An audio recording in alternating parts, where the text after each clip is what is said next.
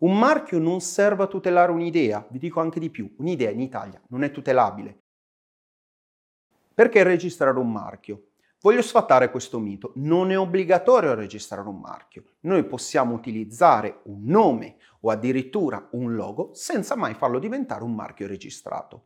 Addirittura posso avere un marchio di fatto, vale a dire un marchio che non è registrato, al quale la legge riconosce un valore legale, più limitato di un marchio registrato, ma comunque un valore legale.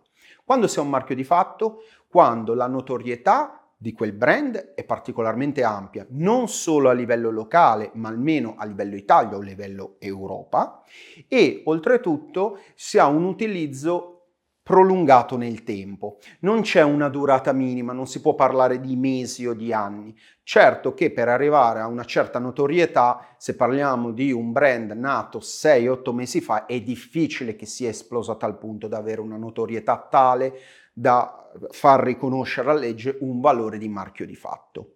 Quello che voglio poi passarvi è il concetto di tutela di un marchio.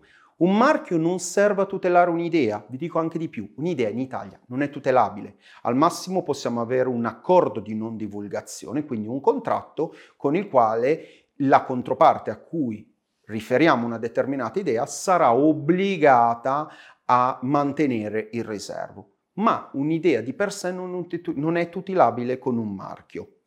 Cosa possiamo fare allora? Registrare un marchio perché di per sé un logo senza registrazione rimane un logo. Vi faccio un esempio di un mio cliente. Il mio cliente aveva progettato tutto un business online, aveva trovato un naming molto importante, aveva già acquistato il dominio del .com, era pronto per partire e poi ha scoperto che il .it era stato acquistato da un'altra azienda e la quale aveva registrato il relativo nome a dominio, quindi l'aveva fatto diventare un marchio. Bene, questo nostro cliente è dovuto ripartire da zero, perché essendoci un marchio registrato che si occupava delle stesse tematiche, quindi stessi prodotti, stessi servizi, non era possibile svolgere l'attività che aveva in mente.